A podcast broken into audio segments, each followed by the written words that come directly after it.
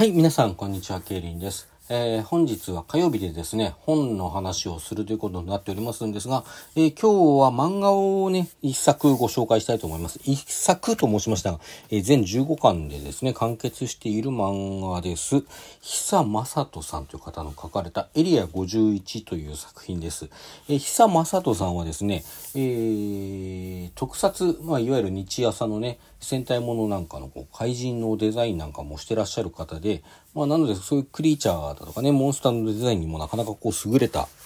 まあ、どっかこう特撮チックなね、匂いもするようなデザインをされる方でですね、まその辺のこう、魅力もね、本作でも十分に味わうことができるんですが、まあ、ざっとこう内容をご紹介いたしますとですね、まあ、エリア51というタイトル、ここからもうあの、わかる方は、ああ、なるほどってちょっと思われるかもしれない。まあ、そのなるほどから2本も3本も踏み出てるような内容なんですけども、何をなるほどと思う人は思うのかというと、エリア51といえば、アメリカのですね、まあなんか、こう、軍、何、空軍かなんかのこう、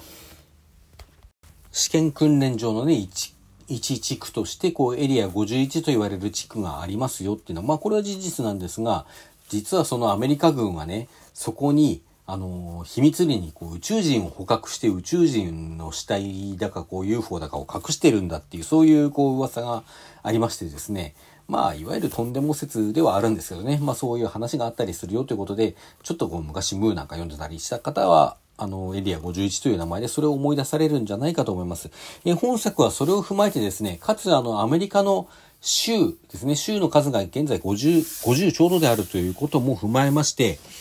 アメリカが実は、あの、秘密裏にね、えー51番目の州としてエリア51という地区を持っていますよと。で、その地区はどういうところかというと、あの、先ほどね、あの、軍事上のエリア51にはこう宇宙人が隠されているという噂がありますよという話をいたしましたが、宇宙人に限らずですね、まあ何ですか、えー、怪物、化け物、お化け、えー、幻獣あの、幻の獣と書く幻獣ケンタウロスだとかそういうやつですね。とか、あの、あるいはもう神様だとか、あのまあ、怪物から神様から妖精から妖怪から宇宙人から何から何までそういう、あのー、普通存在しないと言われているもの、うん、まあなんか超常的なものと言ったらいいんでしょうかね。そういうものが全てここにこう収容されて押し込まれていますよという、そういう地区がこのエリア51であるという、そういう設定のもとに話が進んでまいります。世界中の異形をかき集め隔離した人口過密な無人地帯。ここの住人は2種類だけ人間でないのと表にいられなくなった訳ありの人間。ということで、主人公はですね、人間です。主人公はその訳ありの人間の方ですね。マゴイ徳子という名前で、マッコイと呼ばれている女性です。あの、まあ、なかなかスタイルが良かったりね、美人だったりはするんですが、えー、そのエリア51で探偵やってるんですね。あのー、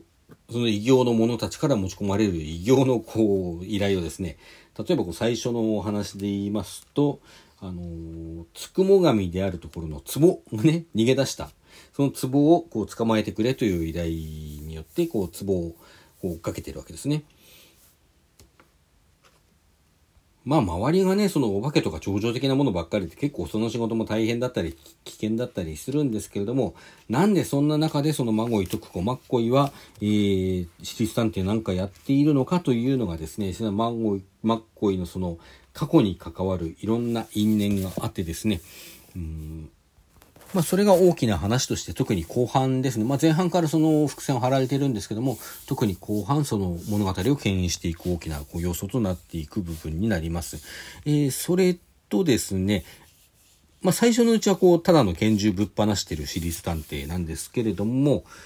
この拳銃がですね、あのー、割と初期の段階からですね、ちょっとこう、あれ普通の拳銃じゃないぞっていう話になってきて、この拳銃にもちょっと秘密がというかね、まあ秘密というか、こう新たな命というかね、そういうものがこう授けられるような展開があったりします。まあとにかくね、あの、いろんなこう妖怪やら神話のこう、何ですか、神様から怪物からね、もう何から何まで出てくる出てくるっていうところがまず、あの、読みどころの一つでですね、前半は特にこう、まあそうね、あの、基本的には一話完結の感じで、特に前半は話が進みますので、まあそういうね、毎回毎回どんなものが出てきて、どんな事件が起こってどうやって解決するのかというところをもう存分にお楽しみいただければ、まあそれだけでね、結構楽しく読むことができるかと思います。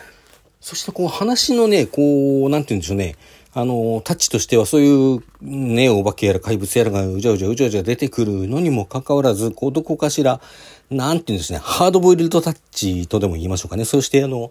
主人公が女性であるにもかかわらず、非常にこうクールで、あの、ハードボイルドな感じのね、あの、性格の主人公なので、そういう、こう、かっこよさ、そういうものをこう、味わっていただくというのもまた読みどころのね、一つになってくるかと思います。そしてまた、あの絵柄ですね。そのハードボイルタッチというふうに今申しましたけど、絵柄もまさにそれにふさわしい感じになっている。あのね、結構こう多くのコマというか、あの、人の顔とかね、主人公の顔なんかを描いているシーンで、輪郭線がね、ないコマってのは結構あるんですよ。まあ、背景がベタ塗りだったりするところもあるんですけれども、そうじゃないところでも顔のこう、パーツが書いてあってね、顔がアップになっていて、顔のパーツが書いてあって、その、まあ、うまくまたこそ輪郭が、あの、輪郭を思わせるというかね、あの、浮かび上がるように描いてあるような、そういう絵がたくさんあって、まあ、絵の上手い方だなと思うんですけども、そういう、なんていうんですかね、こう、光と影がこう、織りなすしてる感じのこう、絵っていうのがね、非常にそのハードボイルドな感じという意味でも、単にこう、見た目の、なんていうんですかね、美しさというかね、そういう点でも非常にこう、見ていて楽しい漫画であるというふうに思います。まあ、注意すべきは、まあ、若干こう、大人な内容のあの部分も、あの、中にはありますね。こう、まあ、ちょっとエロスを感じさせるような部分というか、あの、このエリア51にも、例えばね、こう、召喚、あの、娼婦がいるね、そういうお店もありまして、そこで働く娼婦の話なんかもあったりするんですよ。まあそういう、なんていうんですか、こう、超常的な人たちが、人たち人じゃないか。人じゃないけども、人じゃない、人ならざる者たちが住む場所なので、まあ、なんていうんですか、こう、不死の人間がどんなひどい扱いをしても大丈夫ない、こう、娼婦をね、あの、なんか奴隷のようにこき使ってるとか、そんなような、こう、ちょっとえげつない話なんかもあったりするので、まあ、なかなかそういうところはね、そういう描写ちょっと苦手だなと思う方は気をつけた方がいいかもしれません。で、グロテスクな描写については、まあ、あるんですけども、あのー、例えば、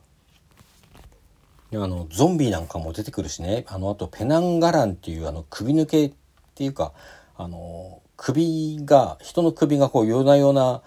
あの、内臓を引きずってね、ずるっとこう抜けて 出ていって、夜な夜な飛び回るっていう、あの、東南アジアの妖怪がいるんですけども、そのペナンラガンが出てくるから、その内臓みたいな絵もあったりしてね、まあ、そういうグロいところはあるにはあるんですけども、まあ最初に言ったようにですね、結構こう、うーん、なんかスタイリッシュな光と影が織りなす絵柄っていうのが、まあ、そういうものを和らげていると言えなくもないんじゃないかなと私は思ったりもしますけど、まあそれもね、人、個人差というものがございますので、本当に苦手な方はちょっと気をつけた方がいいかもしれません。あとね、まあこの、なんていうんですか、21世紀初頭と言っていいですかね、そういう時代のこう日本に生きている我々にとってはもうすでに非常に馴染み深い。特にこの手のものを読もうとする人にとっては非常に馴染み深いしこの手のものを書く上ではなんかどっか避けては通れないようなところすら感じさせるね。あのこれにはあれは出てこないのかと言われるようなあの20世紀の怪奇小説家がアメリカの怪奇小説家が、えー、創始した創作神話。あれともちょっと関わりがだからあちこちにね、小ネタとして仕込んでありますので、まあそういうところもね、あのマニアな方はお楽しみいただけるんじゃないかなと思ったりしますね。でですね、まあそのマッコイがこのエリア51で私立探偵をやっている理由はというような話を最初の方でしましたけれども、まああの、ハードボイルドのね、探偵ものにありがちな、あの、ありがちっていうかね、その、復讐探みたいなこう物語もねちょっと後半には出てきますのでそういうところもあの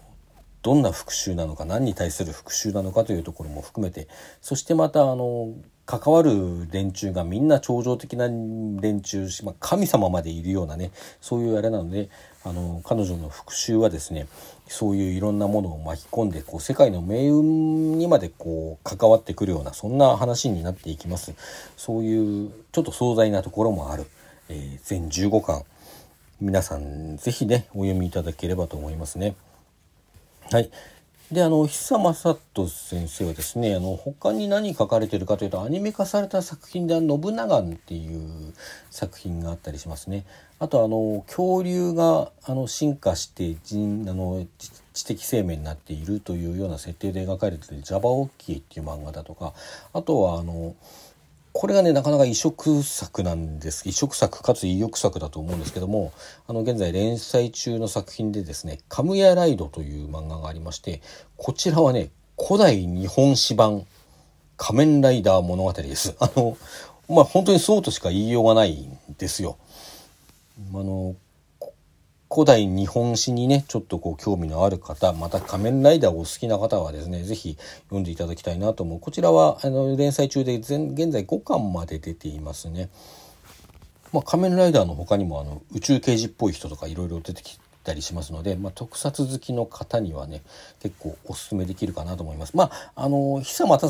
人さん自身があの先生自身があの特撮好きな方なので、まあ、どの作品をとってもその特撮好きな方にはおすすめできますということは言えるのかなというふうに思いますけどね私全部は読んでないんですけどねあの残念ながらねあのとりあえずエリア51とカムヤライドについてはそうやっておすすめしておきたいと思います。